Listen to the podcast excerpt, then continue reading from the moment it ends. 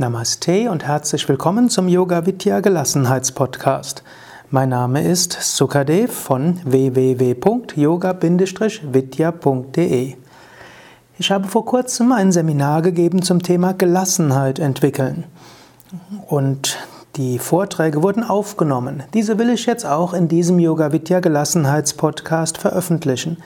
Manches hast du vielleicht schon gehört, manches ist eine gute Wiederholung. Der Weg zur Gelassenheit ist ja ein lebenslanger Weg und es ist gut, die wichtigen Konzepte nochmals zu hören. Heute ist der Einführungsvortrag. Dort erfährst du einiges nochmals, was Yoga mit Gelassenheit zu tun hat. Du erfährst die, einige Definitionen von Yoga und wie diese mit Gelassenheit zusammenhängen. Und du hörst, wie die sechs Yoga-Wege Ratschläge geben für Gelassenheit. Das kann dir nochmal all das, was du in der letzten Zeit gehört hast, vielleicht in den letzten Wochen oder Monaten und was du praktiziert hast, nochmals zusammenführen, sodass du nochmal einen Überblick hast. Was heißt eigentlich Gelassenheit im Yoga und wozu ist es gut? Jetzt also geht es gleich los zum Yoga Vidya Gelassenheitspodcast Ausgabe 58.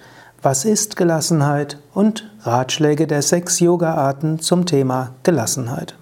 Om Namah Shivaya und ganz besonders herzlich willkommen zu dem Wochenende, zu dem Seminar Gelassenheit entwickeln. Und ich freue mich, dass sich so viele für dieses Thema interessieren. Es ist ja auch ein sehr wichtiges Thema, ne, sowohl für alle Menschen im Alltag wie auch ne, für alle Yoga-Übende.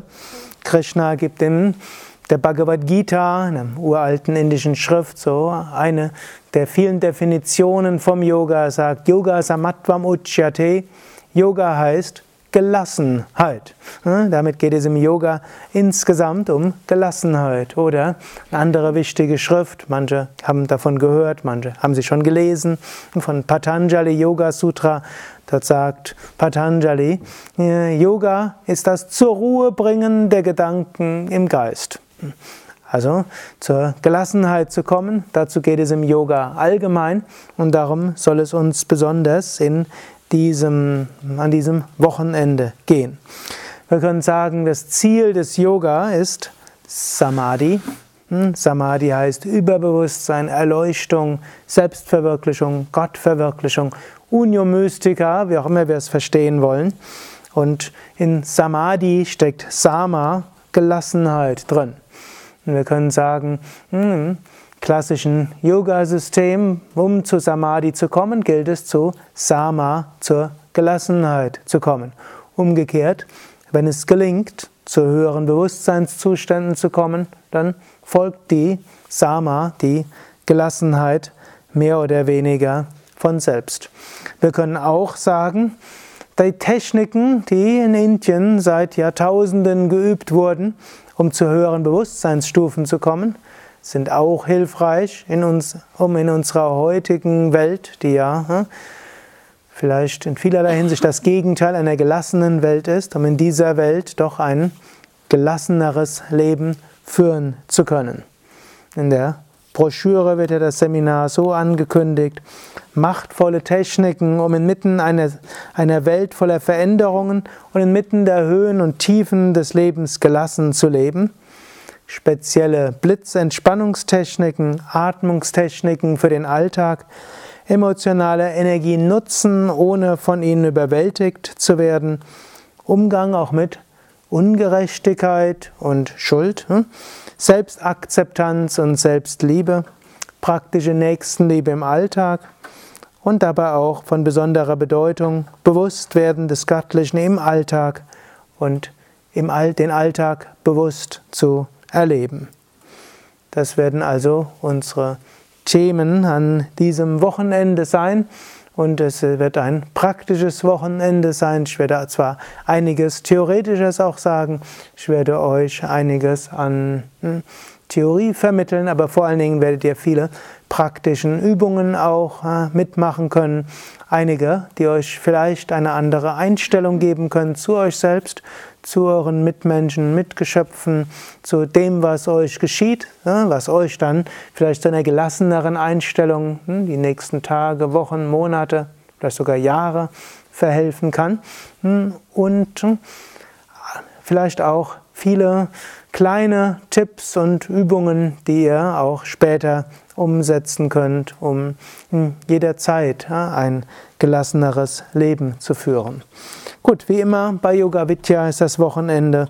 Hm, nicht nur Vorträge und Workshops zum Thema, sondern ihr habt auch hm, Yoga-Stunden, ihr habt Meditationen, Mantra singen, Yoga-Stunden mit tiefen Entspannungen, Atemübungen, hm, Yoga-Stellungen, dann Bio-Essen, Vollwert, äh, vegetarisch in wunderschöner Natur. Und ich hoffe, ihr könnt auch öfters mal oder mindestens in der Mittagspause rausgehen, um auch diese schöne Natur hier zu genießen. Natürlich die viele Yoga-Praxis, die ihr dort mitmacht, die selbst gibt euch Energie und Entspannung und die positive Energie dieses Kraftortes wird euch auch tragen und euch auch inspirieren, sodass ihr das, was ihr hört, auch nachher hm, umsetzen könnt und insbesondere nächste Woche umsetzen könnt. Ich sagte, hm, eine Definition des Yoga in der Bhagavad Gita ist Yoga Samatvam Uchyate. Yoga heißt Gelassenheit, aber im Yoga ist es keine, man kann sagen, keine kalte Gelassenheit im Sinne von Gleichgültigkeit, sondern es ist eine enthusiastische Gelassenheit im Sinne von eine Gelassenheit, die Energien freisetzt und die auch helfen kann, einiges zu bewirken. Und jetzt wird mich gerade mal so interessieren, einige von euch sehen mir bekannt aus, andere nicht. Vielleicht gerade eine Frage, wer ist erstmals hier in diesem Haus Yoga Vidya Bad Meinberg? Mhm. Wer war schon mal bei Yoga Vidya Westerwald? Wer war schon mal bei Yoga Vidya Nordsee?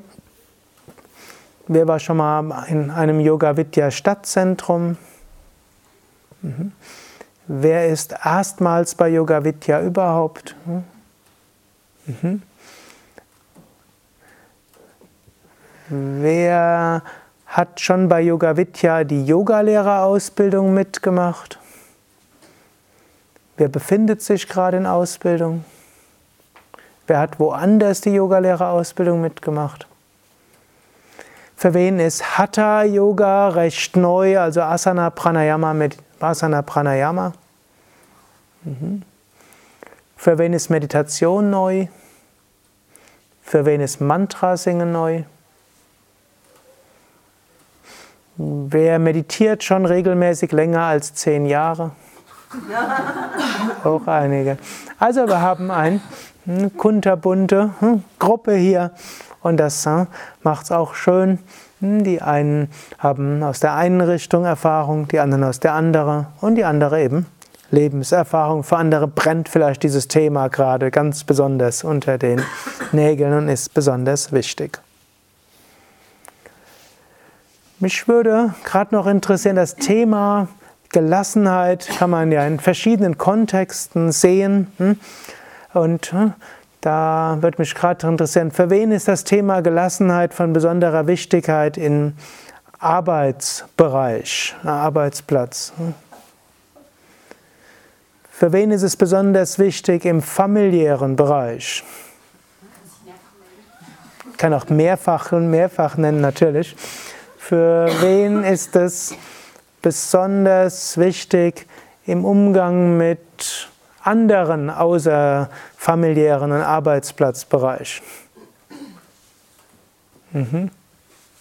Bei der Familie, hm? bei wem ist besonders wichtig im Umgang mit Partner oder Partnerin? Umgang mit Kindern, Umgang mit Eltern. Umgang mit anderen, mit Geschwistern. Aha.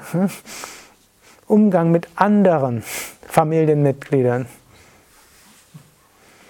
Bei wem im Umgang mit Freunden und Freundinnen, also außerhalb der Partnerschaft.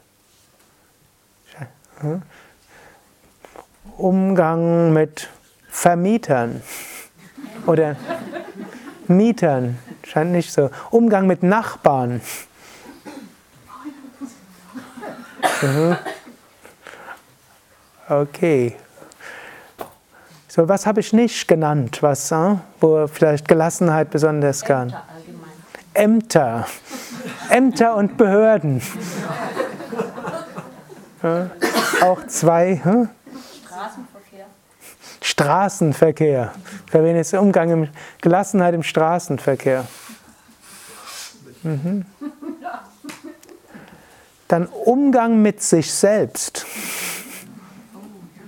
Mhm. Gelassenerer Umgang mit sich selbst. Okay, auch etwa etwas mehr als die Hälfte. Was habe ich noch nicht genannt? Tieren. Bitte? Mit den eigenen Tieren, Umgang mit eigenen Haustieren, hm? Hund, Katze, Pferd. Hm? Ich glaube, es dürften die verbreitetsten sein. Für wen ist das ein Thema? Auch drei? Mhm. Noch etwas? Eigene Ansprüche und Anforderungen, die man an sich selbst stellt. Mhm.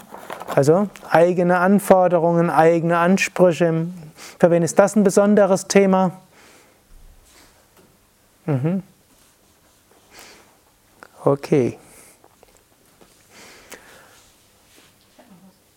Umgang mit so existenziellen Sorgen wie Angst vor Arbeitslosigkeit oder mhm.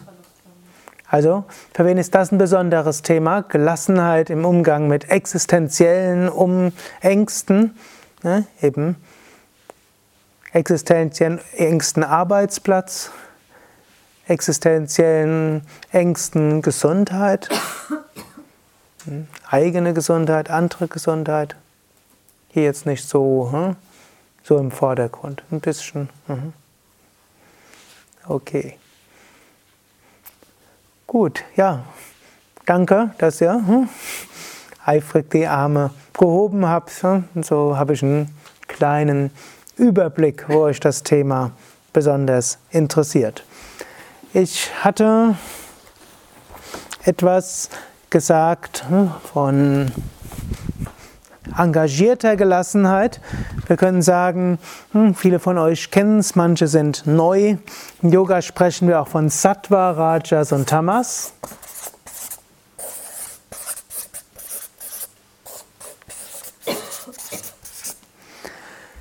Tamasische Gelassenheit wäre Gleichgültigkeit, ist mir alles egal. Hm? Und über diese Gelassenheit werde ich jetzt nicht sprechen. Hm? Man könnte sagen, hm, wer tamassige Gelassenheit hat und damit zufrieden ist, der wäre vermutlich nicht hier, denn dann braucht ihr kein hm, Gelassenheitsseminar, dann wäre vielleicht das Kundalini-Seminar etwas besser für euch, Erweckung von Energien hm? oder Überwindung von Ärger, Angst und Depression. Dort könnt ihr auch einiges lernen. Das wäre also, man könnte sagen, tamassige Gelassenheit wäre nicht die echte Gelassenheit, wäre Gleichgültigkeit, sei es aus Frust, sei es aus Resignation oder Antriebslosigkeit. Es gibt dann auch noch eine rajasige Gelassenheit, über die wir auch nicht so sehr sprechen werden, obgleich das manchmal so reinspielt. Rajasige Gelassenheit heißt, wir wollen, irgend, wir wollen irgendwo uns was als Besseres fühlen als andere, weil wir nicht. Hm? So uns aufregen wie die anderen. Hm? Also eine stolze Gelassenheit. Hm?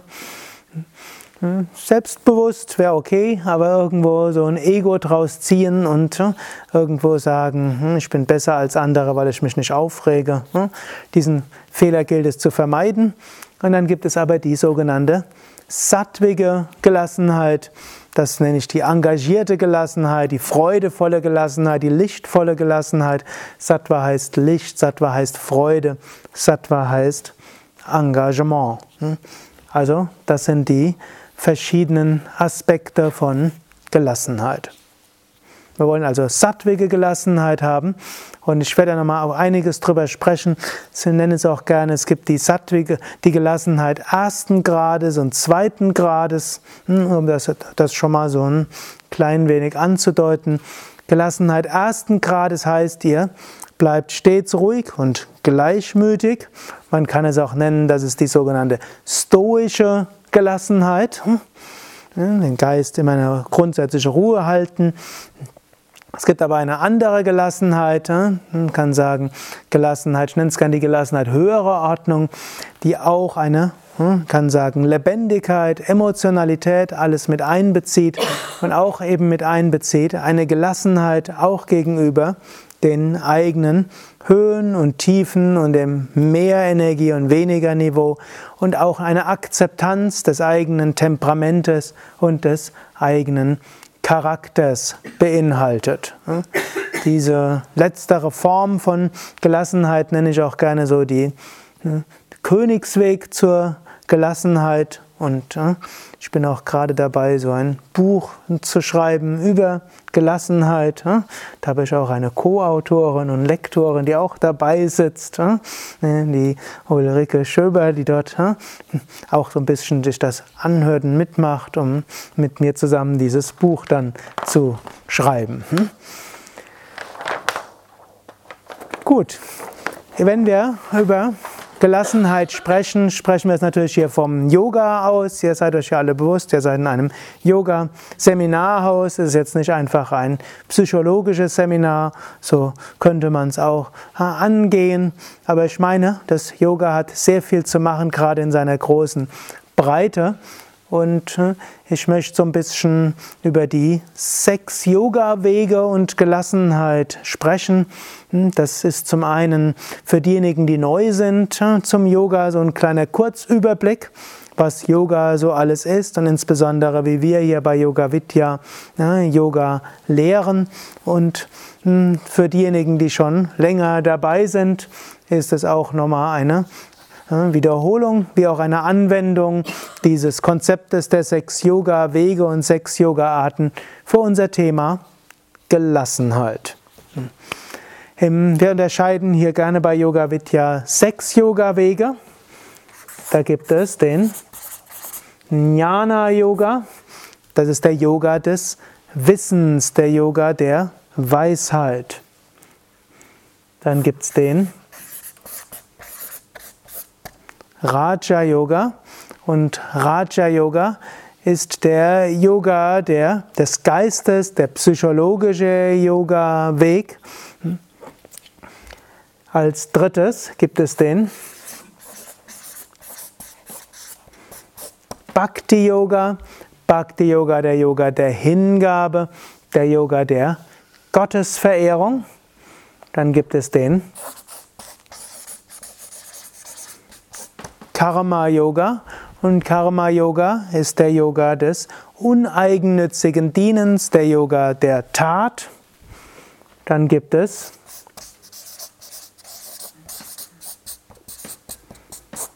Kundalini Yoga, das ist der Yoga der Energie.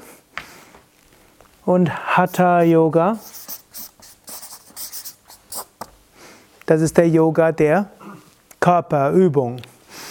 Und aus allen Yoga-Wegen gibt es einige Tipps für Gelassenheit und einige Anregungen für Gelassenheit.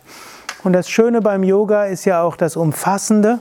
Und so werdet ihr alle, hm, bin ich eigentlich von allen Seminaren, die ich zu dem Thema gegeben habe, überzeugt. Hm. Ihr werdet etwas finden, was hilfreich für euch ist.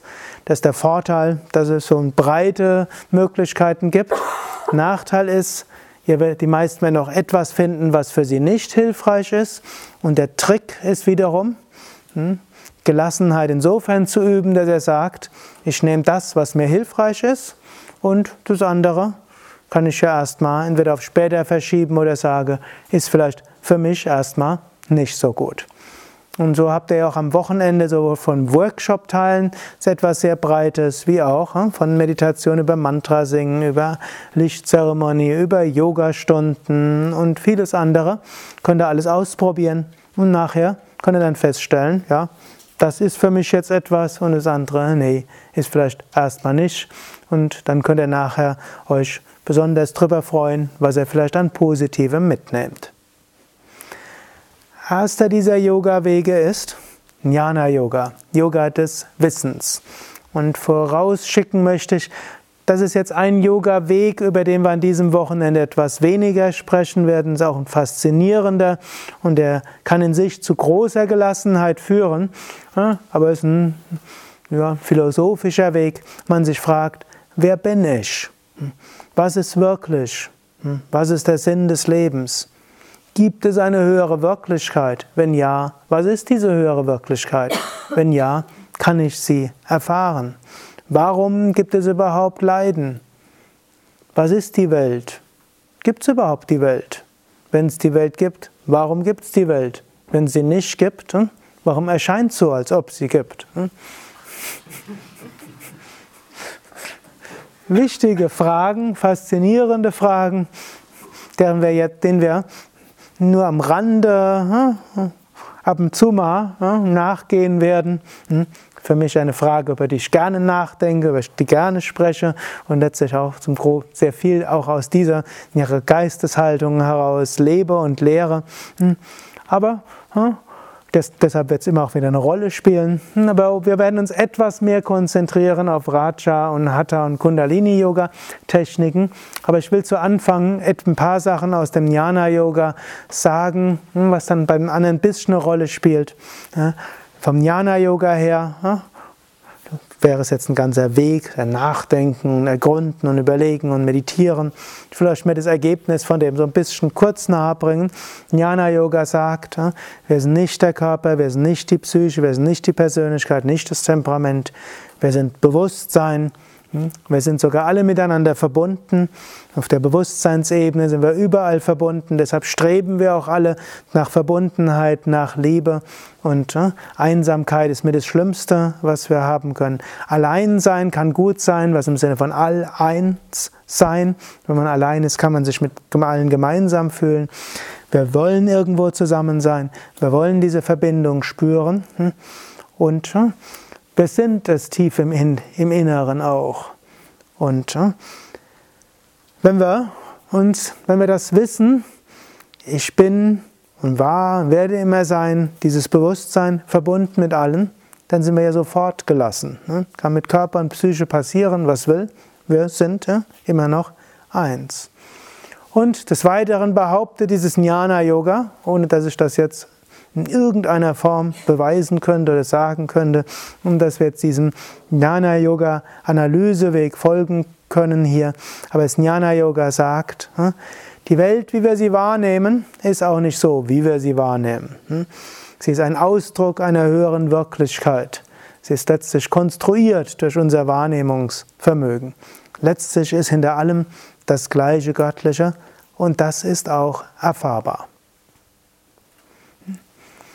Sage gerne auch, Jnana Yoga ist eine der besonderen Entspannungs-Yogas, denn es sagt, wir sind jetzt schon reines Bewusstsein, wir sind jetzt schon vollkommen.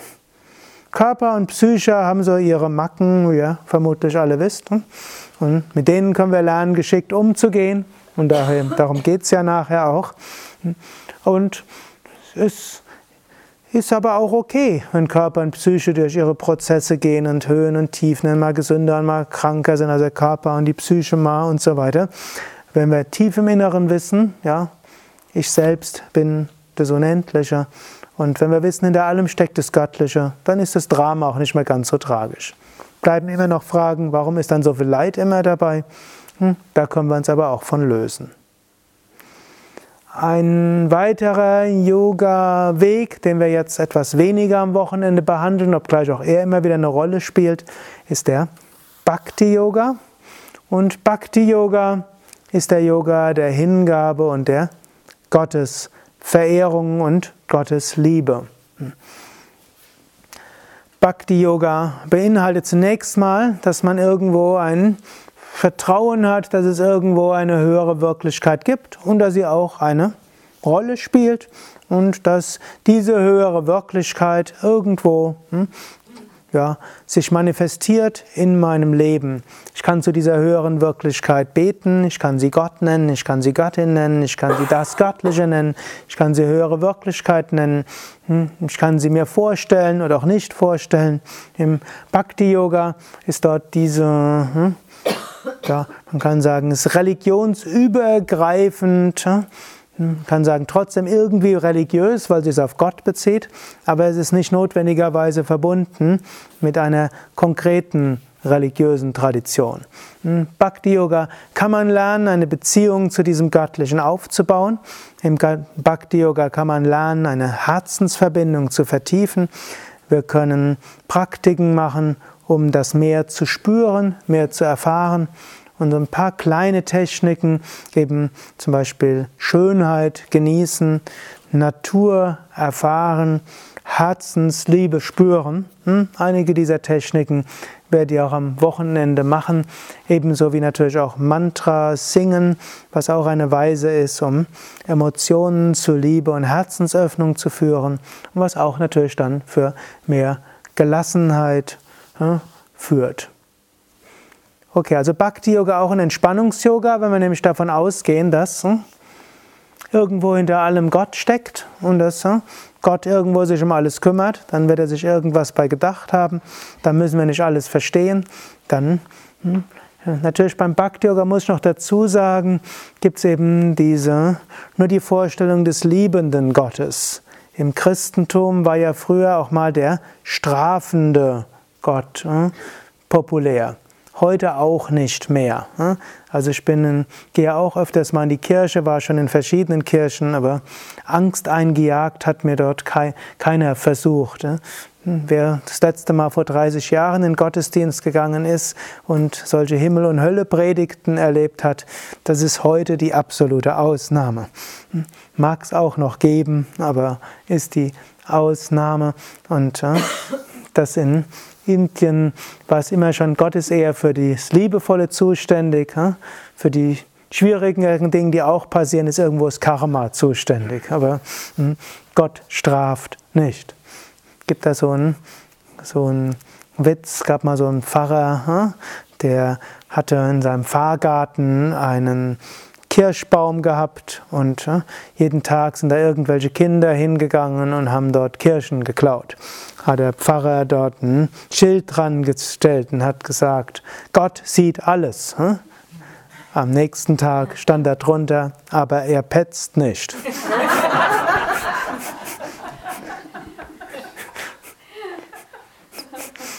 Eine gewisse Weise eine schöne Gottesbeziehung dort.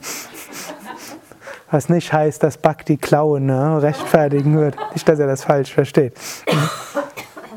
Okay, also Hingabe und Gottes Liebe, Glaube, Vertrauen hm, kann dort hm, viel helfen für Gelassenheit. Hm. Wollen wir an diesem Wochenende auch nicht vertiefen, sondern mehr im Sinne von hm, Herzensöffnungsübungen im Hier und Jetzt. Hm. Das, da spielt das Bhakti Yoga eine gewisse Rolle.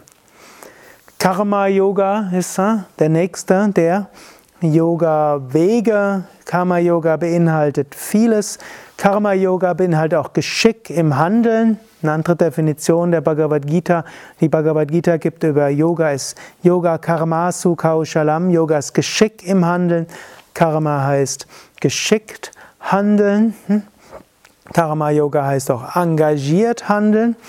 Man kann auch sagen, Karma Yoga beinhaltet auch hm, zum Wohl einer wichtigen und guten Sache sich auf gute Weise zu engagieren. Hm? Karma Yoga kann auch heißen, eben Geschick im Handeln, sich einen Stuhl zu nehmen, wenn man merkt, man sitzt dort besser. Hm? Genau, also wir haben auch noch mehr Stühle, wenn sich noch jemand hinsetzen will. Gut, Karma Yoga beinhaltet auch noch etwas, eben das Gesetz des Karmas, das vermutlich die meisten verstanden oder gehört haben davon. Karma, Yoga, Karma ist ein komplexes Thema. Für Gelassenheit würde Karma, hm, die, oder das Gesetz des Karmas auch beinhalten, Leben ist eine Schule, Schicksal ist Chance, was auch immer auf einen zukommt, ist dazu da, dass wir daran wachsen können, dass wir daran lernen können, auf der einen Seite. Hm, also, was auch immer geschieht, es geschieht, dass ich daran wachsen kann, es geschieht, dass ich davon lernen kann. Also, angenommen, ihr seid im Stau stecken geblieben und ich glaube, von, von irgendeiner Seite, ich glaube, heute gab es ausnahmsweise keinen Stau. Die, doch? Von wo aus? Aus Köln gab es doch einen Stau. Hm? LKW quer. Hm? Gut, man könnte jetzt sagen, warum bin ich in den Stau gekommen? Könnte sagen, damit ich daran lerne, damit ich daran wachse. Andere haben sich darauf eingerichtet, dass sie einen schönen Stau haben, sich Zeit nehmen können, hm? vielleicht in Ruhe Mantras hören oder hm, Podcasts hören können und sind einfach durchgekommen. Hm? Vielleicht so schnell gefahren, dass die Hörsendung gar nicht zu hören war. Warum ist euch das passiert? um daran zu wachsen, um daran zu lernen. Vielleicht, ich weiß nicht, ob irgendwo ein Zug Verspätung hatte, kann man auch wieder sagen, warum ist das passiert? Um daran zu lernen, zu wachsen. Oder angenommen, heute Morgen gab es noch irgendeinen Kunden, der sich über irgendwas überflüssigerweise aufgeregt hat. Hm? Oder noch schlimmer, berechtigterweise aufgeregt hat. Ich weiß nicht, was schlimmer ist. Hm? wenn sich jemand berechtigterweise oder unberechtigterweise aufregt, kann man sagen, warum ist das passiert? Damit man daran wächst. Ich glaube, ihr habt die Botschaft verstanden. Oder angenommen, man verliert den Arbeitsplatz. Warum verliert man den Arbeitsplatz? Um daran zu wachsen. Was das jetzt heißt, warum man daran wächst, das sagt das Karma jetzt nicht. Ist jetzt nicht. Es kann sein, man hat den Arbeitsplatz verloren. Es kann sein, dass man jetzt nochmal sich dagegen wehren kann und nochmal sagen kann, ist doch sicher ein Missverständnis. Und manchmal werden ja auch Kündigungen zurückgenommen. Vielleicht manchmal kann man sagen, um Kontakt mit der Arbeitsgerichtbarkeit aufzunehmen. Vielleicht hat man vorher öfters mal geschimpft über die Arbeitslosen, die ja irgendwo faul sind und jetzt äh, lernt man, wie das ist, sich hundertmal zu bewerben und äh, keinen Job zu kriegen. Vielleicht ist einfach mal Zeit, sich ein bisschen Pause zu nehmen, sich neu zu orientieren. Vielleicht hat man irgendwo gedacht, ja, seit Jahren ist eh nicht das Richtige, eigentlich will man selbstständiger Yogalehrer werden und jetzt ist der Übergang, man kriegt noch dazu eine Abfindung, ist doch toll, kann man beruhigt neu anfangen. Vielleicht hm? hat man so, so, so an den Job hm, verhaftet hm, und hat immer irgendwo gedacht, da werde ich bis zum Lebensende bleiben und jetzt Firma pleite, hm, lernt etwas anderes. Was, ist immer, was man lernen soll, das ist aber nicht klar. Aber erstmal diese Grundeinstellung, wir sind da, um daran zu wachsen und zu lernen. Und Karma Yoga sagt aber noch eine zweite Sache, nämlich sagt, wir sind auch da, um etwas zu bewirken. Karma heißt eben auch Handlung. Wir haben auch eine Aufgabe in diesem Leben, wir haben Mission im Leben und typischerweise nicht nur eine, sondern mehrere. Und hm, wir haben, hm, oder jeder Einzelne hat als Individuum etwas einzubringen in seiner Besonderheit, in seinen besonderen Talenten, Fähigkeiten und auch mit seinen besonderen, wir haben nicht nur Talente und Fähigkeiten, sondern auch Fehler und Unzulänglichkeiten und so weiter. Hm? Muss man sich auch bewusst machen. Angenommen, ihr habt, habt jemanden, der ist wirklich in jeder Hinsicht perfekt. Wäre das gut? Hm? Jeder Hinsicht, macht nie einen Fehler, immer nur gut. Hm? Vermutlich, Mensch ist eben nicht so, würde nicht so funktionieren. Hm? Und so, hm? Menschsein heißt auch unzulänglich zu sein. Und hm? ihr habt sicherlich schon vieles gelernt von Menschen, die auch unzulänglich waren. Hm? Und man sagt gern, für unsere Stärken werden wir respektiert, für unsere Schwächen werden wir geliebt. Und da wir auch geliebt werden wollen, ist wichtig, dass wir auch Schwächen haben. Hm? Wenn euch bisher noch keine Schwäche eingefallen ist, dann ne, könnt ihr mal nachdenken. Ich vermute aber, einige, die Mehrheit von euch wird eigene Schwächen durchaus kennen und ja, auch diese sind gut. Karma Yoga, das Gesetz des Karma sagt eben auch, wir haben die Fähigkeiten, die wir brauchen. Gut, das sind die drei Yoga-Wege, die ich jetzt etwas ausführlicher behandelt habe, weil sie von der Zeit her im Wochenende vielleicht etwas weniger Zeit nehmen werden. Die drei anderen Yoga-Wege werden wir etwas mehr Zeit mit verbringen. Raja Yoga ist der psychologische Yoga-Weg, der Yoga des Geistes. Ne? Raja heißt auch wörtlich König. Raja kann man auch sagen, heißt Herrscher. Raja heißt auch, wir lernen mit uns selbst geschickt umzugehen mit den ganzen Fähigkeiten, die in uns sind. Ich werde auch so ein Modell vorstellen, ein König und Minister. Da ist irgendwo die Grundannahme, die es im Yoga gibt. Yoga ist insbesondere eine sogenannte Advaita-Lehre, nicht dualistische Lehre, die eben sagt, es gibt, eigentlich gibt es nur Gutes. Es gibt nicht das Böse. Es gibt eigentlich nur Gutes. Es gibt Fehlgeleitetes. Es gibt etwas, was Ungeschicktes. Es gibt auch Unethisches und so weiter. Aber von der Intention ist in jedem Menschen tief im Inneren nur Gutes. Das, was im tiefen Inneren nur Gutes ist, kann sich aber sehr negativ, schlecht, schlimm, verbrecherisch auswirken. Vermutlich nicht bei euch, aber äh, hoffentlich seid auch nicht mit den verbrecherischsten Eigenschaften von Manifestationen von anderen bisher in Kontakt gekommen, aber so selten ist das auch wiederum nicht. Hm? Aber in sich selbst kann man zunächst mal davon ausgehen, alles in mir ist irgendwo gut. Und wir können letztlich sagen, wir haben verschiedene Minister in uns, die alles gut meinen. Wenn die nicht beachtet werden, dann melden die sich etwas vehementer. Wenn einer davon zum Diktator wird, dann kann er viel Probleme schaffen. Hm? Wenn wir aber lernen, hm, praktisch uns als Führungspersönlichkeit, als König zu etablieren, dann können wir lernen mit hm, den verschiedenen Eigenschaften gut umzugehen. Und da wird er plötzlich merken, dass Ärger und Angst gar nicht so tragisch sind, wie man das erstmal denkt, sondern Ausdruck sind von guten hm, Ministern oder Mitarbeitern oder Familienmitgliedern, inneren Anteilen, die wir in uns haben. Und dort kann man lernen, damit geschickt umzugehen. Ein nächster Aspekt ist Kundalini Yoga. Kundalini Yoga ist der Yoga der Energie.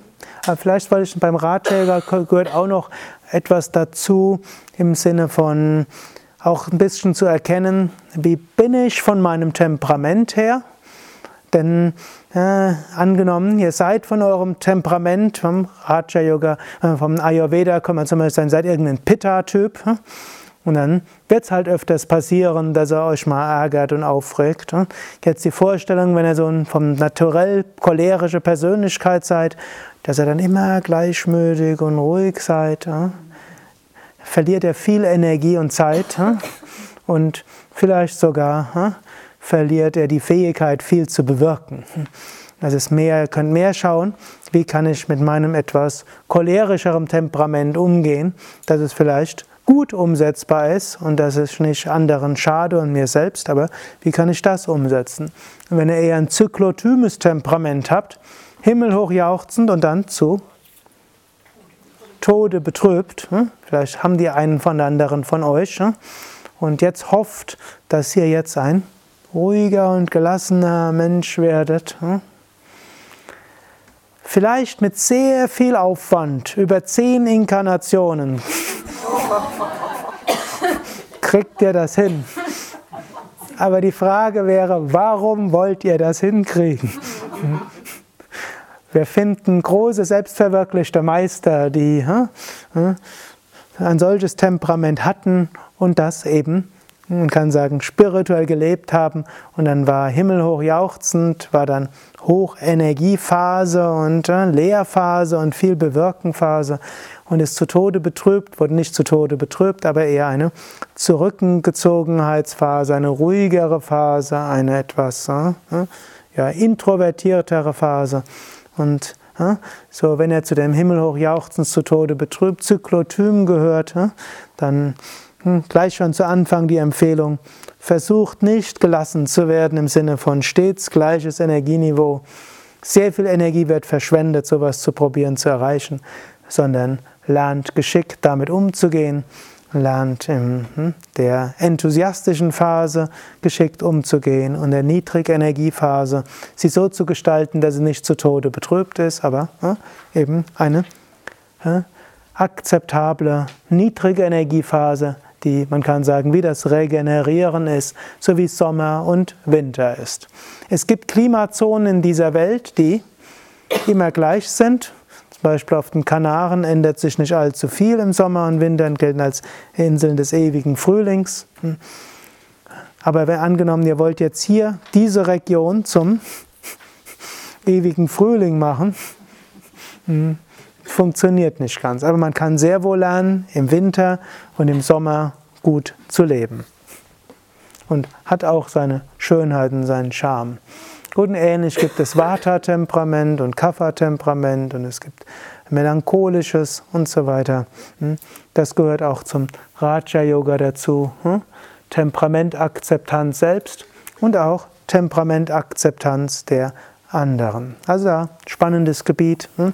viele Dinge, die man dort auch tun kann, um damit umzugehen. Kundalini Yoga, Yoga der Energie. Kundalini Yoga sagt, hm? Gemütszustand hängt mit Energiezustand zusammen und manchmal ist es viel leichter an seinem Energiezustand zu arbeiten als an seiner Psyche. Und wenn wir grundsätzlich darauf achten, dass wir eine insgesamt hohe Energie haben und insgesamt eine ruhige Energie, dann mag es sein, dass wir auch ein Temperament haben, aber wir haben eine Grundgelassenheit allein vom Energiezustand. Und wenn man merkt, dass die Energien unruhig werden, können wir lernen, das Energie wieder ruhiger werden zu lassen. Und äh, wenn man merkt irgendwo, Energieniveau sinkt, und das kann dann je nach Temperament, eine sinkende Energie, kann entweder in depressive Gemütszustände führen, es kann zu Angstzuständen führen, es kann zu leichter Reizbarkeit führen. Dann Energiepraktiken üben, um mehr Energie zu haben und dann wird es alles wieder besser. Da gibt es auch äh, verschiedene Übungen, die auch ein Energiefeld zu schaffen. Hm, es gibt dann auch insbesondere Hatha-Yoga-Übungen, die man nutzen kann für die Energien. Und natürlich, Hatha-Yoga heißt auch mittels Körperübungen auch an seinem Geist zu arbeiten. Körper und Psyche gehören zusammen und äh, man kann, oder die Psyche wirkt sich auf den Körper aus, umgekehrt über den Körper kann man auf die Psyche einwirken.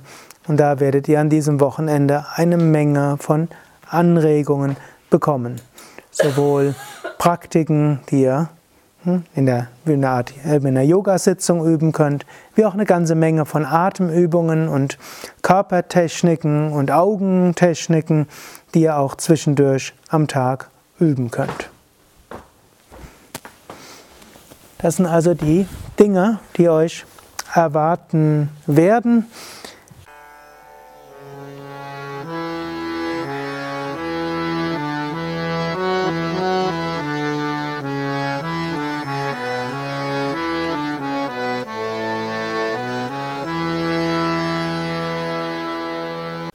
Das war die aktuelle Ausgabe des Yoga Vidya Satsang Podcasts. Mehr Informationen zum Yoga über Yoga-Seminare, Yoga-Workshops, Yogakurse, Vorträge zu Spiritualität und Meditation unter www.yoga-vidya.de